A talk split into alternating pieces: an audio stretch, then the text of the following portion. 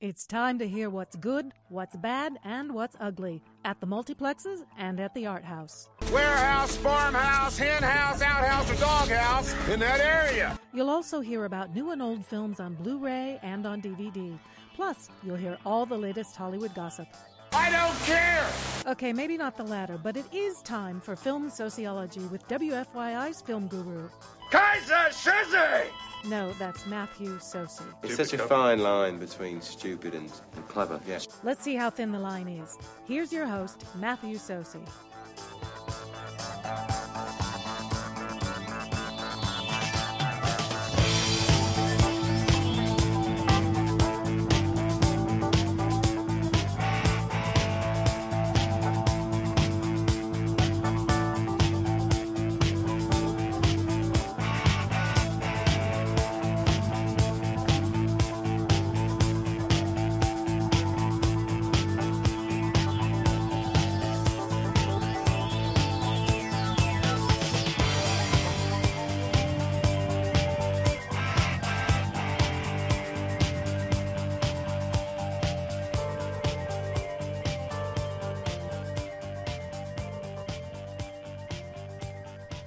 Hello there, film lovers. Welcome to Film Soceyology, a film talk show here on WFYI HD2 The Point and WFYI.org. If you have a question or a comment, you can email me at msocey, that's M-S-O-C-E-Y, at WFYI.org. I'm also on Facebook, also on Twitter at Matthew Socey. The show is available as a podcast. It's also available on iTunes. And we have a blog, which someday will be updated at filmsoceyology.tumblr.com. Join me in studio today is a gentleman I've worked with on air, on stage, off air, off stage, and for once he does not have to say phone numbers or websites, uh, is Jim Simmons. How are you, Jim? I am doing fine, Matt. Th- thanks for inviting me on the show. Appreciate that. Uh, now, uh, we're going to talk about a couple of films, smaller films that that are opening this week. However, the the main one, the and this is one that Jim and I got to see, not together, but we got to see it uh, this past week. Uh, he saw it on video on demand. I got to see uh, an online screener of it, and it's not opening here in Indy. So this and it's kind of it's a little bothersome because it's a, it's a it's a pretty good film and the fact that it's not getting a date here because we've been I've been getting online screeners of certain films where it's playing in like Fort Wayne and Evansville and in some reasons not getting here. And I really hope if you're a video on demand person I guess you can check it out there obviously. Jim did. Um, but I still like the idea of actually going to a theater and sitting down in the dark with uh, popcorn with real butter and that's how it's meant to be done. and other items uh, anyway. But uh, but the film opening this weekend and you go check it out is Morris from America. And it's a story about an American father and son teenage son uh, living in Germany dad's working for a, uh, a soccer team and the the 13 year old is just trying to be a 13 year old boy in a, in a country he doesn't know that well and a language he does not know all that well either you know what's funny about it is is without going into a lot of detail so Right. I don't know how, how much detail do we go into so we do, don't well want we don't want people to give it away give it away. You know what's funny about it is real early in the film, Morris meets a love interest, and your first initial reaction is is it's it's like oh we're going to see a version a new version of Karate Kid a meet cute kind of thing yeah because she is really cute. He is really kind of shy, and she seems to have an inordinate interest in him that you can't really justify by who he is. And then what the film does is really interesting because they turn all of that on its head. yep And and it reminds you of that song "Cruel to Be Kind." In Thank the you, right Nick Lowe. measure, Yeah, oh, yeah, yeah. You know, oh no! If you are interested in in some quirky, really, really quirky twists and turns of a teenage relationship, this character is written as cruel to be kind. She is push pull to the max. Yeah, not not a manic pixie dream girl. Um, and there's as I was watching it, I was actually jotting a couple of notes down. It this is not a John Hughes film, and and it's a you know it's a small independent picture that uh, it has one name star, which we'll get to in a little bit. Um, it is so it's not a John Hughes suburban fantasy fairy tale, but it's not Boyz n the Hood either. Um, race is brought up just a little bit. We you you it's funny you mentioned the Karate Kid. There there's a few scenes. The the son it goes to a uh, community youth center to uh, try to interact and make friends, and of course there is the kind of obligatory ball cap wearing d bags who, especially because uh, German, she calls them German. Right. we can't say that. Here, Right, but but it, but it's but it, be- it is assumed by a couple of people because the kid is African American and male that he is expected to play basketball. Of course, he does not. He wants to be a gangster rapper, even though he has no gangster lifestyle into him whatsoever. There's a, there's a fun scene where the son uh, freestyles. And his father, who who was who was an amateur rapper in his day, uh, kind of kind of puts him down for rapping about stuff you don't know about. He's he's never been with two girls. He's never been with one girl for that matter. Um, so you know, kind of a rap what you know, and that that is eventually brought up in another scene that on paper um, we've seen films that have events going on at the school talent show.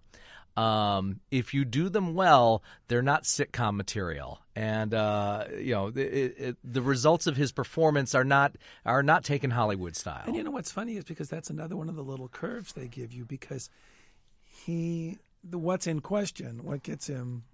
This is I don't think is going to wreck for a lot of people is he does get kicked out of school because he gives these lyrics that are completely wrong for the venue, and early along uh, these lyrics are discovered by his dad uh, that that he's got them written down.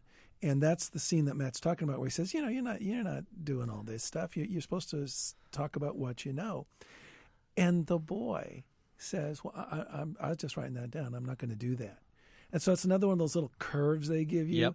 where he's he's lying to his dad like nobody's business, and it gets him in all kinds of trouble. And dad is really, really, really interested in this, interesting in this, because what comparison do I want to make? Is he is he the Andy Griffith of Germany? Um, he's no, he is really firm, and he does have a firm stance with his son, with Morris, but he's never angry. He mm-hmm. never hits him. He always explains that lengthy scene in the car where he explains how love makes you do really wonderful scene. They things. talk about meeting about how he met his mother, not the sitcom. Yeah, yeah, and and and so you, really admire the dad, and and it's so. In fact, that's the thing that Matt and I were talking about right before we started doing the recording here. There's a funny vibe to this film. Mm-hmm. That that it and it's all resting with the casting in the sense that every character in it has something majorly wrong with them. I mean, in some way or another, uh, and yet you fundamentally feel as you watch this that they're all basically good. And in the end, um, Morris is in a situation in the end where he's been betrayed significantly by several people in his life, and yet you don't you don't feel sadness. No. you don't feel like anything happened that was out of the ordinary or that you couldn't see coming. And so it's a funny movie in the sense that it's buoyantly cast and it lets you ride through a lot of scenes that in, in, in other movies might have been real real downers and you just kind of accept them. Go, or oh, or really pab- pandering, I guess, when it comes to, to you know to your to your multiplex mall crowd. Yeah, and the one scene where he does his his his big number with the band, it's not a breakthrough moment. It's it's yeah, a it's not. It's teeny, not. It, it looks like it, it could have been an eight mile moment, and, or, uh, you know the, the big breaking. You know, the next thing you see him as an adult a big singing, you star, know, but no. No, it's it's it's a little moment that actually leads to a downward slide. To be honest, the big moment. So this movie, what it, what it has is it's full of a lot of these little little twists and turns where you think you're going one place and you're going another. And then what's a, a little bit entertaining is it has that real independent feel to it, in the sense that there's just enough directing touches.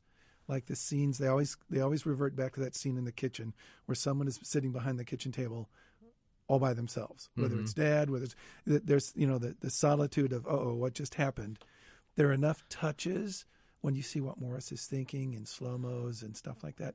So you get this sense that someone is directing this film, and you get this in an arty sense that they're directing it. You know, you're supposed to feel the mm-hmm. director's presence, but by the same token, it's not a heavy presence, and so you have this very very light film that if you really sat down and thought about it had some pretty heavy duty things happen so. Yeah, and uh, uh, just a note: uh, the, the the character of Morris, the kid, is played by Markees Christmas, and just looking, he's got four credits to his name: uh, a TV series, uh, uh, another TV TV movie, as well as this. The the people that the one casting that people are going to know playing the dad is Craig Robinson, who you best know from The Office and is you know appeared in everything from Zack and Miri Make a Porno to This Is the End, The Pineapple Express, and and yes, on paper it's funny guy gets a chance to do something serious, and it's not it, it's not begging for an award. It's it's being able to do something different and and use the comedic elements to have some serious moments. There, there's as Jim mentioned, there's a scene in the car where the he's picking up the son after a very long, uh, very long stretch of time in another city, and he talks about how he met his mother, his wife, uh, she who is who has passed away, um, and there's just uh, you know the the seriousness of it with just a little touch of little touch, a little light touch here and there. There's a scene at the beginning of the film um, about what happens when you're grounded and it looks like you're you're done being grounded. No, actually, you know, you're still grounded. So, but and, and the fact that the father son dynamic, they they all they they're all they really have. I mean, he there's a couple there's a moment where the dad goes out with a couple other coaches on the soccer team, football team that he that he works for, but it's not quite the same dynamic as as the one that he has with his son. Yeah, no, and and some of it some of it does seem slightly added on. The scene uh, Dad calls a uh, a phone operator. A phone operator. There you go. Yeah, there we go. And and that seems. I guess what I liked about that is that seemed so completely uncharacteristic of him that it almost seemed like an add-on. But by the same token, it did fit in at the end of the movie with this whole thing that everybody's got that little flawed side. Yep. You know, where you kind of collapse for a little bit and you do something that perhaps you would think better of had you gotten through that one moment where you really needed to do something crazy. And that seems to be a vibe that's that's in the whole that's in the whole movie. So an interesting, interesting little movie. I'll say that it's interesting little movie. I, hope what we've done is talked enough about it that it intrigues people's interest without giving a lot away. And I know it's kind of hard to do, Right. You know, to talk around a film without. Well, being, and I think we're also used to seeing trailers where everything is given away. Oh, oh yeah, no, uh, this is, but you know, this it has a lot of little surprises, um, and it makes makes it worth worth your while, makes it worth the trip. Absolutely. Now, also opening in theaters this weekend. If you don't have video on demand and you don't want to travel to Fort Wayne and Evansville, I understand. Uh, but but the uh, the biz, the corporate business drama Equity, which is a story about a, a senior investment banker who's threatened by a financial scandal and intrigue of uh, and there's web you know online web of corruption and deception and I guess uh, on paper it looks like and it's it's predominantly a female cast. Um, and it, it's not trying to be a female Wall Street. And that female is in front of the camera as well as in behind the camera. Two of the Correct. performers, two of the performers are actually producers for Yep. the show, and it has a female director and female writer. So it's a it's a different look. Yeah, Anna Gunn, who I, I had to I had to look up. She's a, a working actress, just constantly working. You've seen her in things, whether you don't know. I mean, she uh, probably most notably played Skyler White in Breaking Bad, but films like Enemy of the State and Red State and Sassy Pants, uh, you know that sort of thing. But as or as I refer to her as um, happier older sister of Katherine Heigl kind of look to her. So, uh, but she's the one that. Uh, you know, She's she's funny because she has this this sweet almost every person face, every woman face, and then she's always cast in these things where she does these horrible. Mm-hmm. Right. You know, it's like, well, you here's you how nice I can look as I, you know, do something really horrible. You to go to the word of word, yeah. So on, on paper, it you know, for lack of a better comparison, you say it's a female Wall Street or The Big Short or any anything with corporate, you know, yeah, I say uh, corporate d bags, you know, instead of instead of having slick hair and shark skin suits or shark skin mentality. Um, so we, we yeah we have this woman who is trying to make a, a new acquisition, but there was the last gr- the last deal failed. There's also uh, the U.S. Attorney's Office and the woman in charge of that investigation with her company is a classmate of hers and female. So it, I, there's a part of it of um, of showing that yeah, females can be just as harsh as men in the business world, and it doesn't feel like a gimmick. On paper, i you know I could see Mm-hmm. understand that, but the performances are really solid. Um, it, Talk it about the pacing, the pacing of the film. Here's the thing, because Mm-hmm. I did not get an opportunity to see it, but I looked at a couple of the trailers. You know how the trailers are these days? It's dun dun dun dun dun dun dun. dun. yeah, every, everything's a Michael Bay trailer. You know, and then and then, but I watched two scenes of it, and one scene was when they were trying to work um, out the the deal with the the new client, and he is not very receptive to the Anna Gunn character, and then. Um, is it Sarah Megan Thomas? Is that the other? I think that's She right. jumps Yeah. in and says, "Let's think of this as a party," and he kind of warms to it.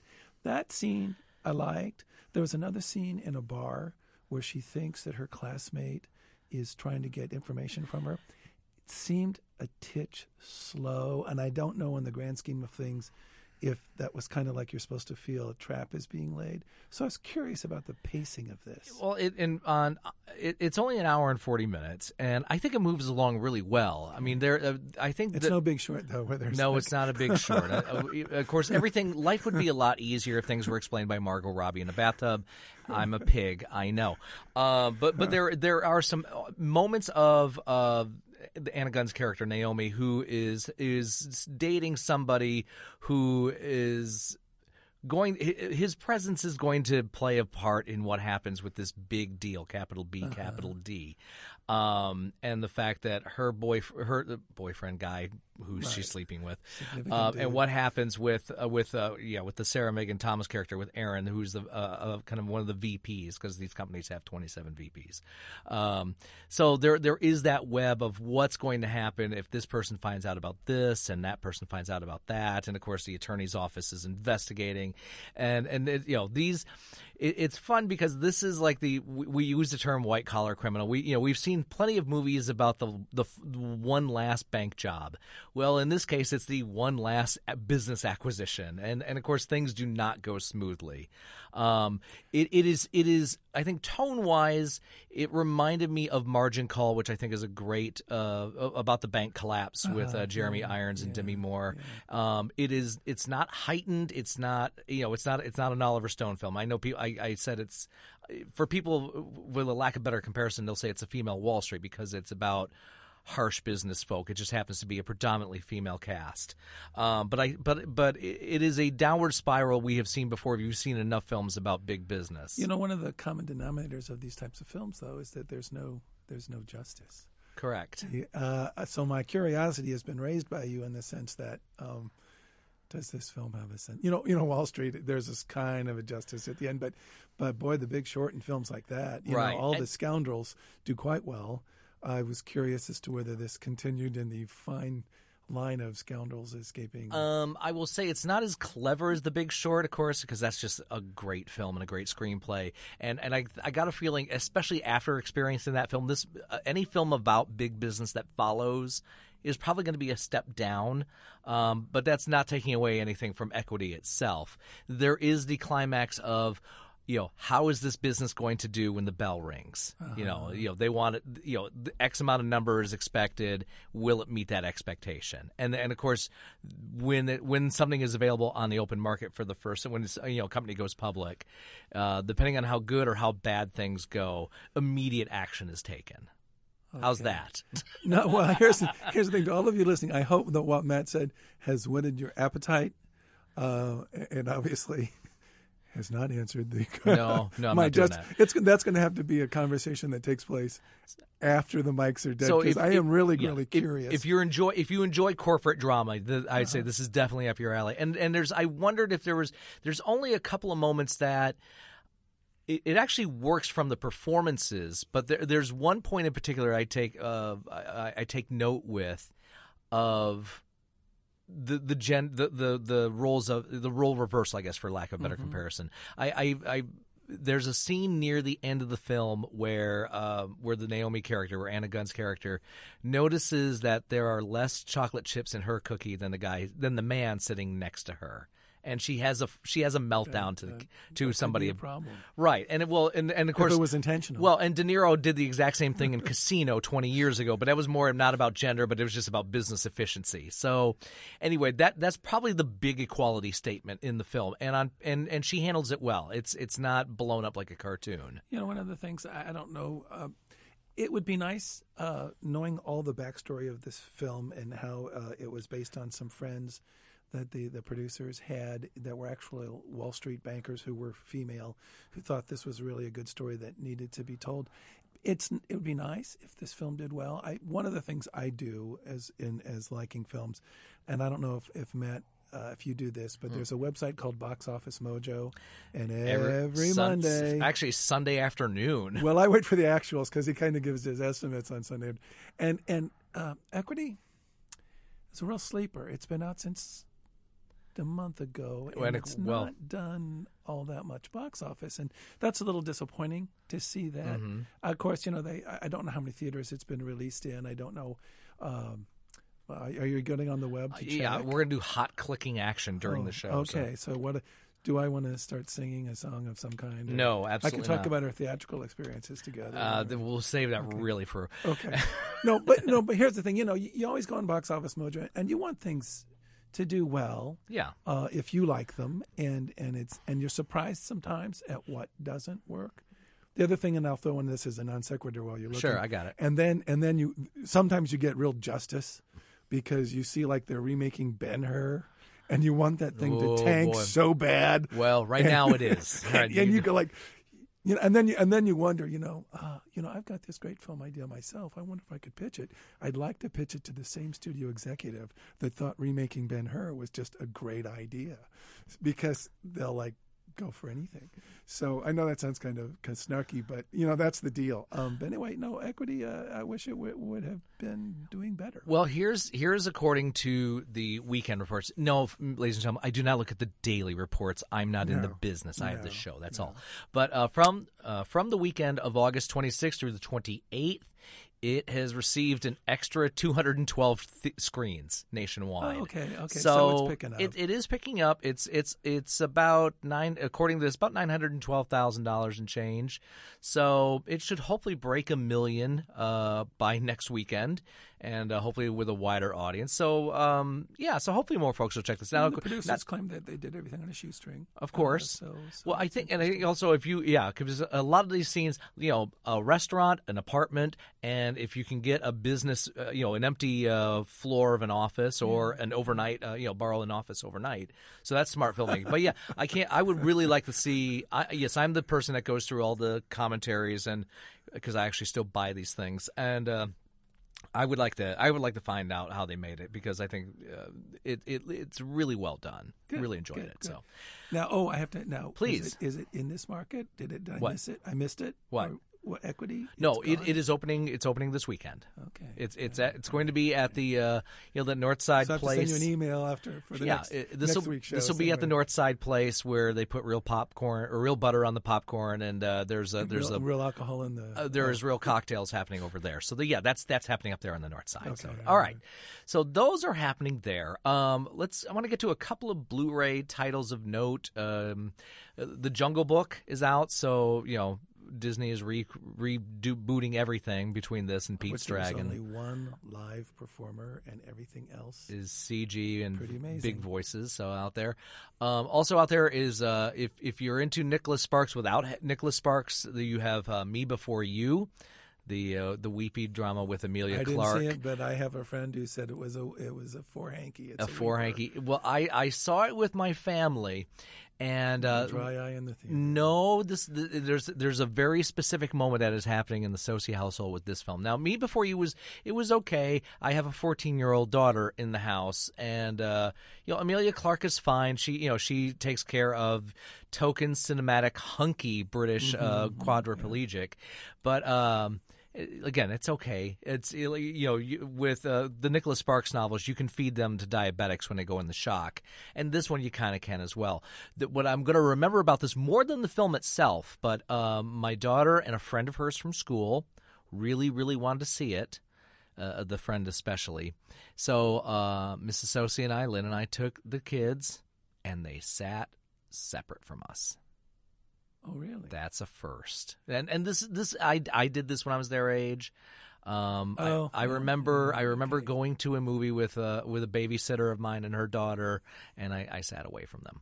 So it is So they the were roosters have come home for the movie, and you were over on the other side weeping With because they were be, leaving the nest, sort of in a symbolic way. and, and by the way, Emma, Emma was not weeping at this one. oh, okay. Her okay. her friend, who I won't name because I don't want to embarrass her. Her her friend is the heart clutcher of Oh. uh, of the group. Emma, of course, is probably the Aubrey Plaza of her of her little little circle of friends. I was curious how Emilia Clarke did. I mean, one of the things is uh, on the trailers. Again, that's the only ones that I've been able to see. Is she seems over the top. She seems a little too sugary. She is And I- really energetic and and intent Well, and really wonder- high eyebrow acting. I think somebody wrote about. Well, when somebody's in a successful TV show, And and yeah, it it is you it is a always change ask the question: pace. Do they have a career after the TV show?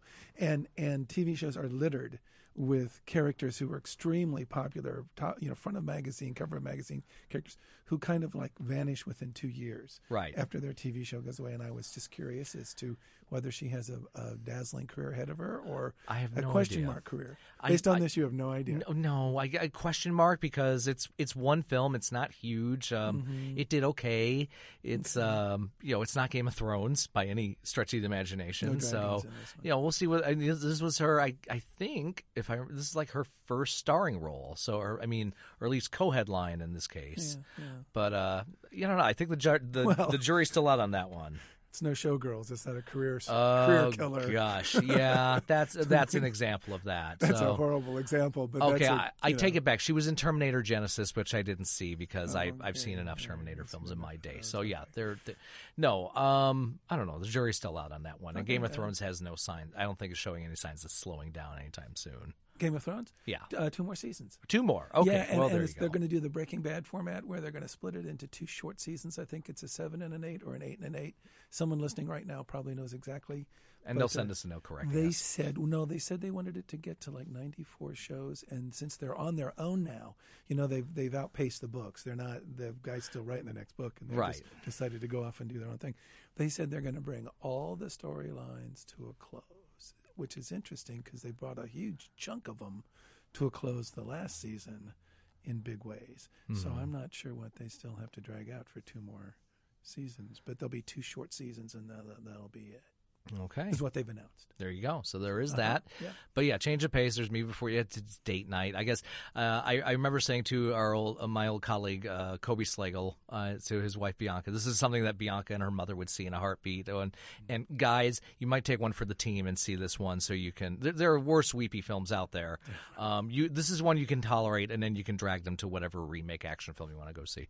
Uh, also on uh, Blu-ray and DVD this week, and this I I was really glad this is I got to see this in the theater. Um, but the on Criterion, the uh, DVD and Blu-ray of Orson Welles' Chimes of Mid- Chimes at Midnight, which is basically Orson Welles as Falstaff, and it's it's taking Shakespeare's Henry V and Henry IV's and kind of mashing them up and turning them into the Orson Welles show, and that's that from 1965. I got to see this at the Music Box Theater in Chicago earlier this year before the release.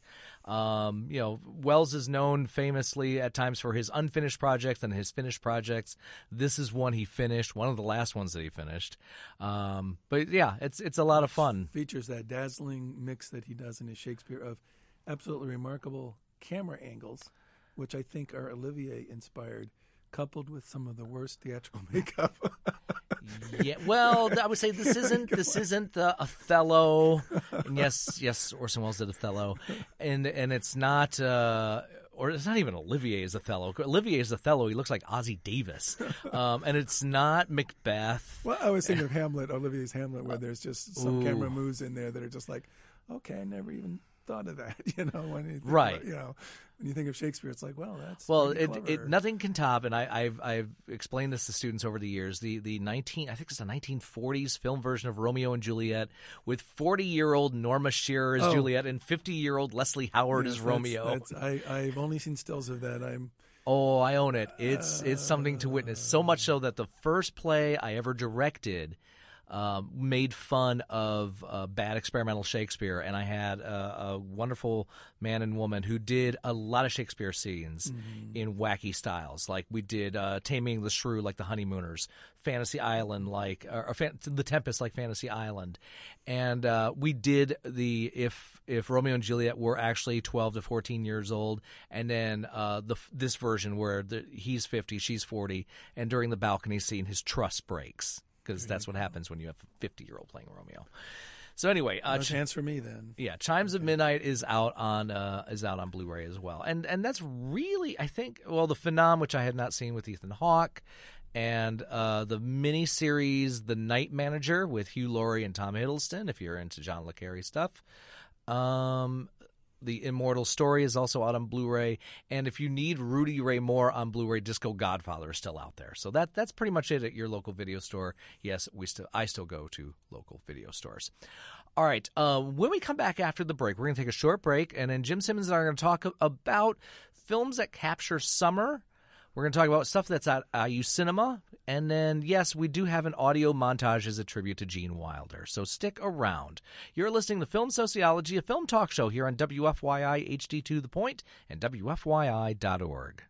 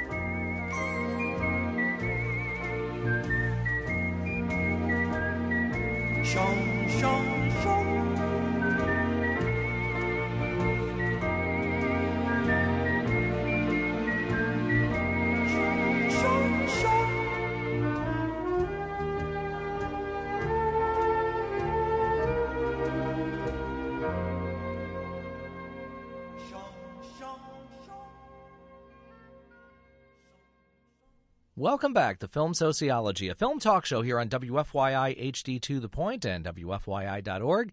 If you have a question or a comment, you can email me at msocey at WFYI.org. I'm also on Facebook, also on Twitter at Matthew Socey, hanging out with coworker and friend Jim Simmons. Jim, before we get back to the films, while we're in shameless plugging department, what are uh, what things are happening in your cubicle? Well, right now I'm working on the uh, United Way simulcast. Um, I don't know if uh, it's funny if I say that. That's a term that we all know in the in the broadcasting stations here. But basically, the, uh, the Tuesday after Labor Day, all the stations air some United Way stories and encourage people to donate to United Way. It's very unique. It's we're the first. Gosh, we've been doing it for decades, and um, uh, as a city, and it's the first city that's done that, and it's been replicated a couple of places, but nothing like this. All the stations get together, all, all, the anchors get together, reporters, and do these stories. So that's what I'm working on. That's immediate, and then following up on that, we're doing two things with Butler Butler Arts Fest uh, which uh, actually was a performance back in April, but we're turning that into a show. And then we're splitting off with the Indianapolis Chamber Orchestra um, one of the Arts Fest shows called Peacemakers, which is an original composition composed by their uh, James Aikman, their composer in residence. And uh, it's about it's it has a funny unusual genesis in the sense it's about people trying to bring peace to this world. The, the famous people that you know, like the Eleanor Roosevelts and Jimmy Carter's and John and Robert Kennedy and Gandhi and and the genesis is so weird because the the composer openly admits he was walking on the beach one day, thinking about a theme and thought about peace, and then stopped himself in his tracks and said, how many of these people that have tried to bring peace to this world are dead? Or assassinated, killed, something terrible happened to them. And it gave him pause and it made him want to make this original, it's an 85 minute operetta piece, not operetta, uh, composition, um, devoted to the people some of who have survived and some who haven't, who have tried to make this a better world. So I'm in a real arts mode right now, and Mm-hmm. that's what I've got uh, ahead for me. Appreciate you taking a break and come hang out here. No, I'm. I'm uh, this is a first for me, and I'm enjoying every minute of it. I, and that's a fault on mine. Better late than never in this case. so, uh, I do wanted to mention what is happening over at IU Cinema because school is back in session. So, uh, always, I, I I grew up in Flint, Michigan, so I'm used to drive. I was used to driving, well, riding with my dad to Detroit for movies. So I don't mind traveling for arts no matter what, uh, especially where I live nowadays. But uh, down at IU Cinema, and of course, this also depends on what time you're listening to the show. But uh, Tuesday, September 6th at 7 o'clock, is a part of the International Art House series, the 2015 documentary Sonita. On Thursday, the 8th, uh, also the Art House series at 9 o'clock. One more time with Feeling. Friday, September 9th, you have at 3 o'clock the head of Joaquin Murrieta, uh, Murrieta. And then uh, at 8.30 at IU Cinema Under the Stars at Bryan Park in Bloomington from 1983 War Games.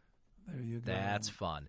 And then Saturday, September 10th at 3 o'clock, as a part of the City Lights film series, the director's cut of Close Encounters of the Third Kind.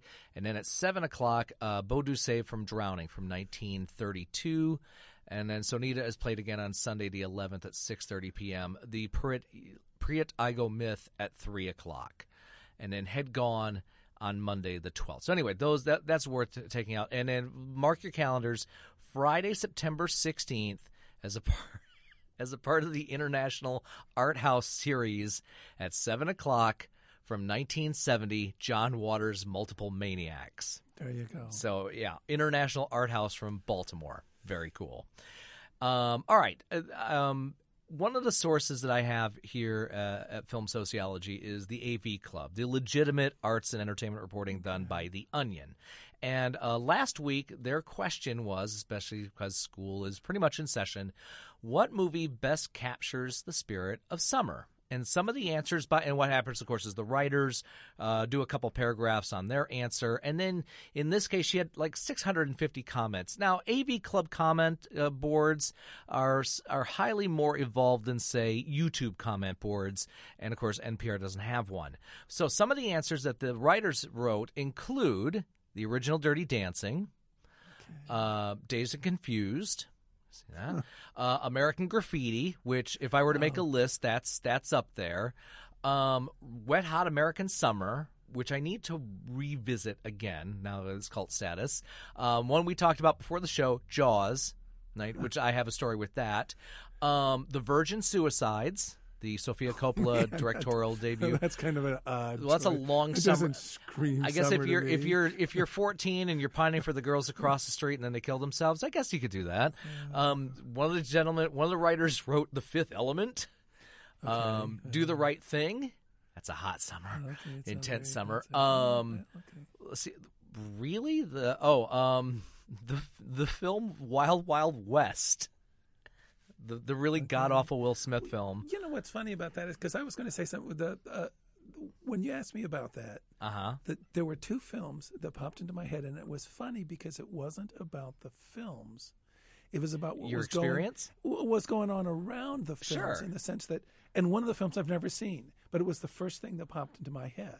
Okay. and that's that a summer place, because Ah. if you go back, if you go back, um, I'm afraid that I'm I'm of a boomer ilk, and Troy- I've never Troy seen Donahue I've never seen it, and you think, no, why would I think that? Yeah. because the, The year theme. it came out, that theme, you think they played "You're So Vain" to death when that came out. This thing you could channel flip from summer place theme to summer place theme to summer place theme on the radio without missing a beat. Right. And even to this day, like in in the Michael Keaton Batman, you know, when they want to have kind of a schmaltzy thing in the background with the Yep. Joker, what does he play? The Theme from a Summer Place. So so that just that theme, you know, that's in everybody's DNA now. Yeah, that's that's makes you San- think about summer. Sandra Dee, Troy Donahue, uh, Dorothy McGuire, Richard Egan. Yeah, and if you know, you know the instrumental. I mean, I'm a big, I love um, pop rock instrumentals, 50s through the 70s. It's a lost art. Um, but yeah, theme from Summer Place is is on that, and, and it's also if you need to let people know that there's a romantic moment happening in the 50s, you play that song. Yeah, so You- so, so moving- that's good. And then and then the other one is Jaws because Jaws is the same thing as Summer Place. My God, that was everywhere. That's it was the first of the let's see if we can take and if you think about it, Jaws is really arty, but it's not a super super great film and it's the first where you take a good film but you give it exquisite marketing and see how many theaters if you can put in thousands and thousands of theaters at once and all of a sudden you get a, a box office champ you mm-hmm. know and and you see that a lot now that's kind of the the norm for the summer blockbuster Correct. it was the first that followed that template and so again everybody talked about it you know it I'm gonna. I will counter that with you could say the same thing about The Exorcist, three two years prior to that, except for instead instead of a summer blockbuster, it was just a big movie that scared the hell out of you. okay I mean, that, and I mean, because you're saying that's kind of an average peop- movie too No, I'm not saying it's that. I think they're No. both. I think they're both excellent films. I Oh, think I'm- Spielberg Spielberg made a semi-expensive "The Shark That Ate Cape Cod" kind of story. He took a genre and then g- gave it a budget and gave it camera angles and gave it good actors. Well, he gave it. He well, he oh, he gave it. He gave it art. He gave it Mm-hmm. clever art. Um, what was? Um, and it's funny. One of the things I love about movies, and you're going to have to help me with this because you Right. probably remember this better than I do. But I love movies and their original casts, and I think Jan Michael Vincent was supposed to be the Hooper character Instead of Richard Dreyfuss? because Hooper in the book has an affair with Mrs. Brody. Yes, so we had to get kind of a stud in there, and then they got rid of that. It's like you know we're not we're, the stars the shark. We're not gonna. And could you could you imagine an extra 15 minutes of that film with that in it? well, Thank God. well, you know, Thank yeah. Where, where, where would you have done it? Where would Right. you put it in? And the other thing is, I think Lee Marvin was the original. Quint. Lee Mar- they wanted Lee Marvin for Quint. and and you close your eyes and you think about it. Robert Shaw's performance is really funny because we always joke about the the Robert Wagner school of uh, uh, undefinable accents. You remember the the show it takes a Yeah. thief. I'm a Polish worker. I'm a Russian worker. You know, Shaw has Shaw this had that. terrible, and yet he is so so engaging. And I guess the story. Help me out, fans, if you're listening. I guess he wrote the Indianapolis scene because he thought that Quint wasn't sympathetic enough, and so he wanted when Quint got eaten at the end that you know people wouldn't cheer Right. that you know Quint got his um and it it all works you know he he you you have moments where you feel generally genuinely confused by him and Mm-hmm. and you like him and then you hate him and and and I can't see Lee Marvin I can't even see that happening at all Well, uh, to be fair, I think even if even if uh, Quint is being ha- is being eaten by the shark, if Mm-hmm. he was within arm's reach of Hooper, he'd have punched him in the face. yeah And and at the very least, Robert Shaw wanted to punch Richard Dreyfuss in the face. But that's another story for another time.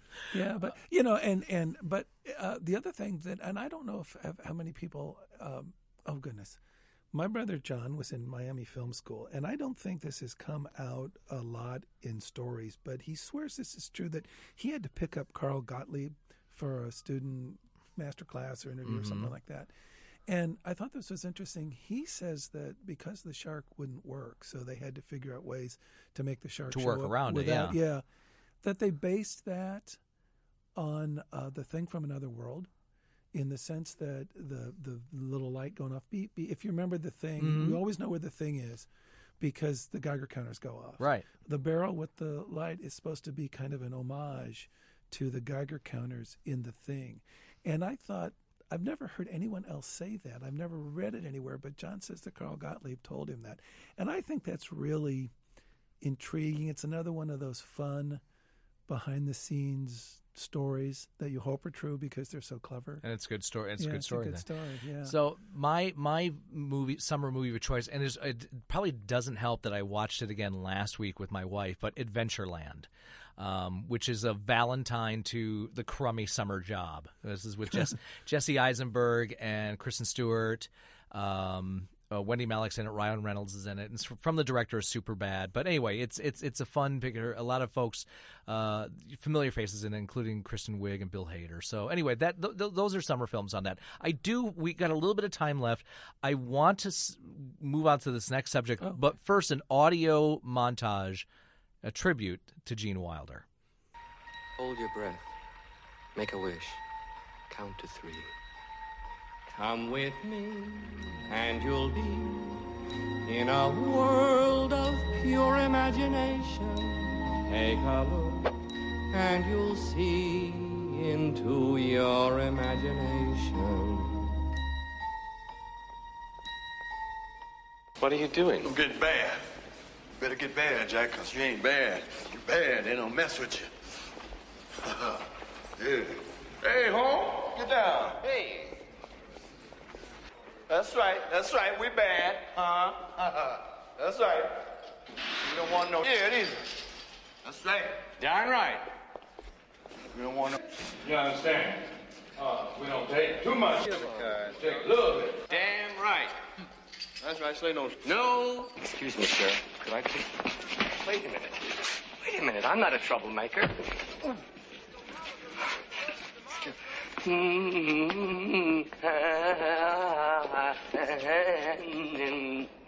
Skip. Skip. Okay, no more hitting. Did you hear what I just said? No more hitting. Skip. All right, turn around. You want to stay late tonight? I said turn around. Okay, let's get out of here. Come on, Silver. Skip. Harry, I'm freaking. Skip. Giddy up. So long, suckers. Hey, Harry. He thinks he's a horse. Help me. Harry, Don't hit him! Don't hit him! Please! He's sick! He's, he's having a fit. See, he don't have his fit pills. He's got them. Where's your fit? He's got one. It's Vietnam. Please, man, don't hit him. Harry, help me, Harry. Skip. Harry. Skip. Huh? Skip. Huh? Huh? Skip. Skip. Ah, yeah, yeah. Oh. Oh. It's okay. It's okay. You did it. You did it. He's okay now. I'm okay. I'm okay now. It's out of my system. You okay? Yeah, He's okay. I'm 100%. But under the right circumstances, a producer could make more money with a flop than he could with a hit. How can a producer make more money with a flop than he could with a hit? Well, it's simply a matter of creative accounting. You simply raise more money than you really need. But what if the play was a hit? Well, then you'd go to jail. Come here. Sit down right over here. I just want to get some history on you first.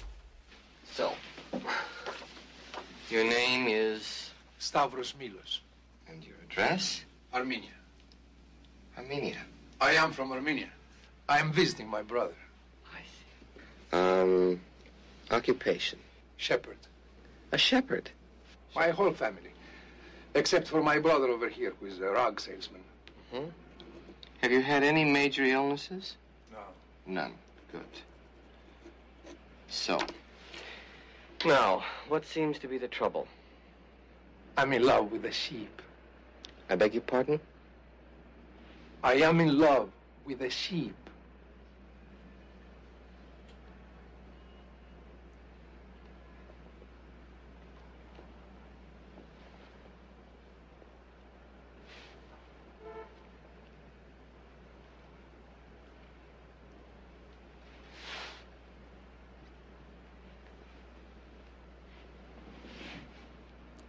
Oh, I see. See, Doctor, up there in the mountains where I tend my flocks, it's so beautiful under the starry skies. And I am alone. And sometimes it gets so lonely. And the hours pass.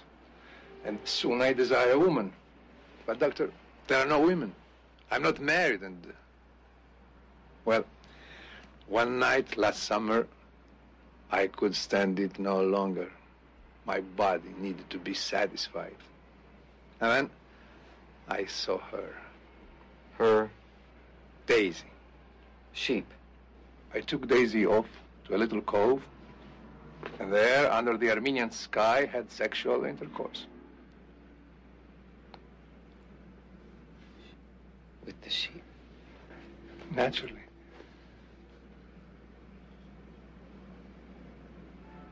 Oh, God. I have one question, Dr. Frankenstein. That's Frankenstein. Why, you mother grabbing bastard! Give him an extra dollar. I'll count the hours that you're away. Oh, darling, so will I. Not on the lips.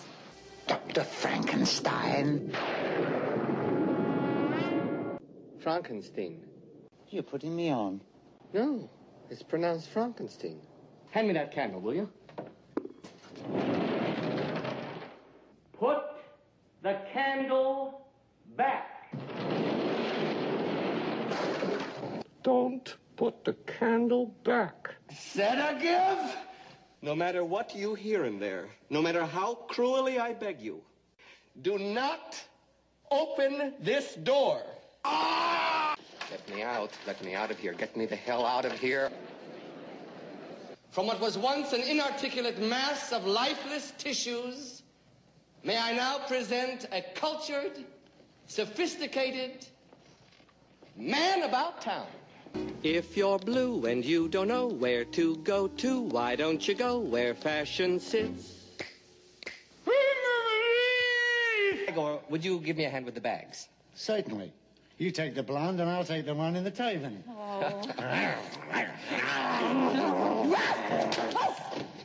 Igor? May I speak to you for a moment? Of course. Sit down, won't you? Thank you. No, no, up here. Thank you.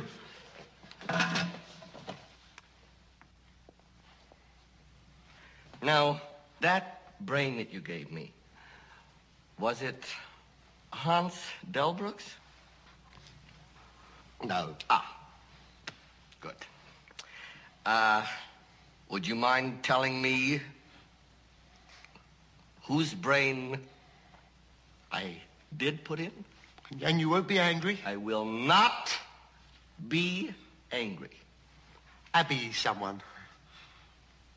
Abby someone. Abby who? Abby normal. Abby Normal. I'm almost sure that was the name.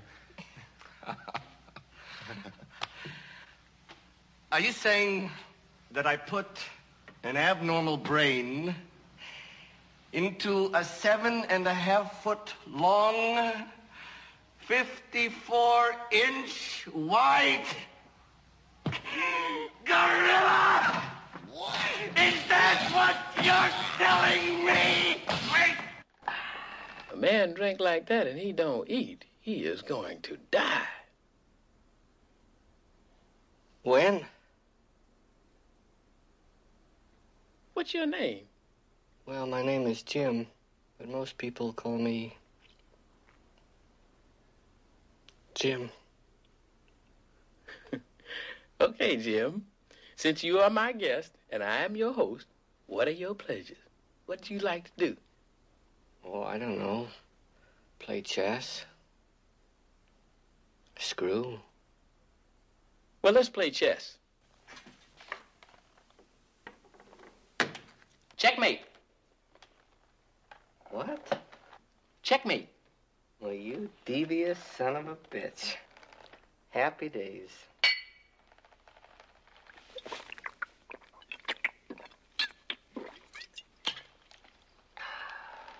Man, why you do that to yourself? Ah, you don't really want to know that. I do, I do. Well, if you must pry. I must, I must.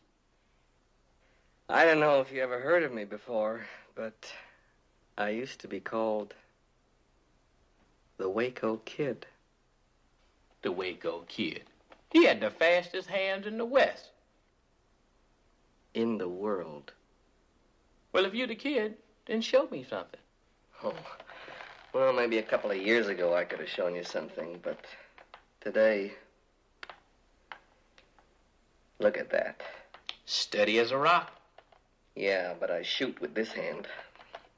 See, I knew you wasn't no Waco kid. You was just pulling my lariat. Oh, dearie dear. Ah, well. Okay.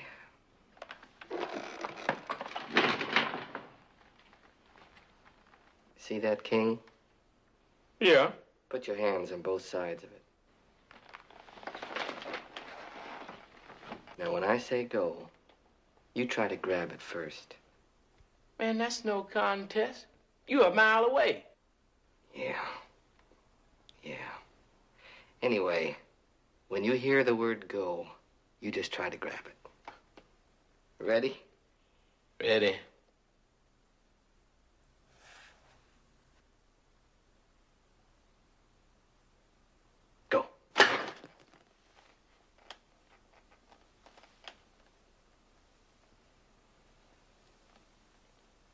Hey, You looking for this?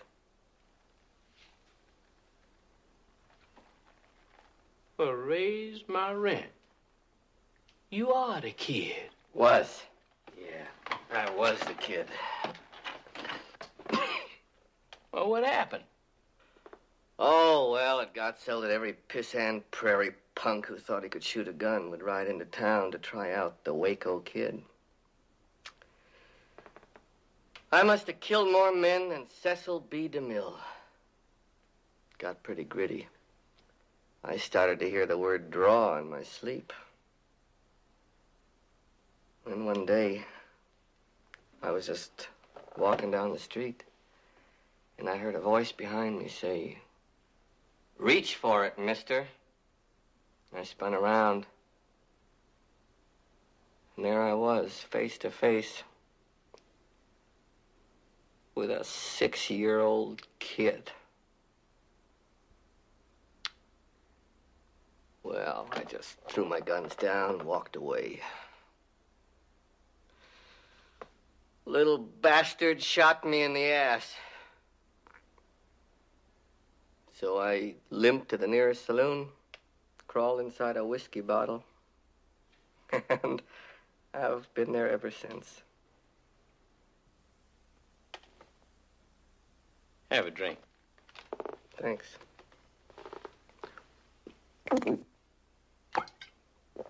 Anyway, that's all ancient history. There you go, ladies and gentlemen. Willy Wonka and the Chocolate Factory, Stir Crazy, the original producers, his segment, and everything you wanted to know about sex, Young Frankenstein, and Blazing Saddles. And uh, looking at Gene Wilder's career, I go, I go to his IMDb page. He only has 37 credits. But you know what? Pretty high percentage as far as the stuff that we're always going to remember made him everything for. Count. Made everything count. You know, I- it's funny when when you have a performer that can do so many different roles, and they're so unique, and they all they all go into pop culture right away. Yep. You know, people set a give. I mean, you know, you know, it's um, It- he did exasperated like nobody's business. yeah, and and all of his things, like I said, got absorbed by pop culture. So you can see him saying them and see the different costumes, and it it really is. I don't know. Well, it's just- it's just remarkable, you know, that what he was able to, to pull off. Yep. Uh, it was it was my my daughter has seen Young Frankenstein. I remember seeing Young Frankenstein when I was five. Of course, I, I think I was at the right age to see something like Blazing Saddles and the producers.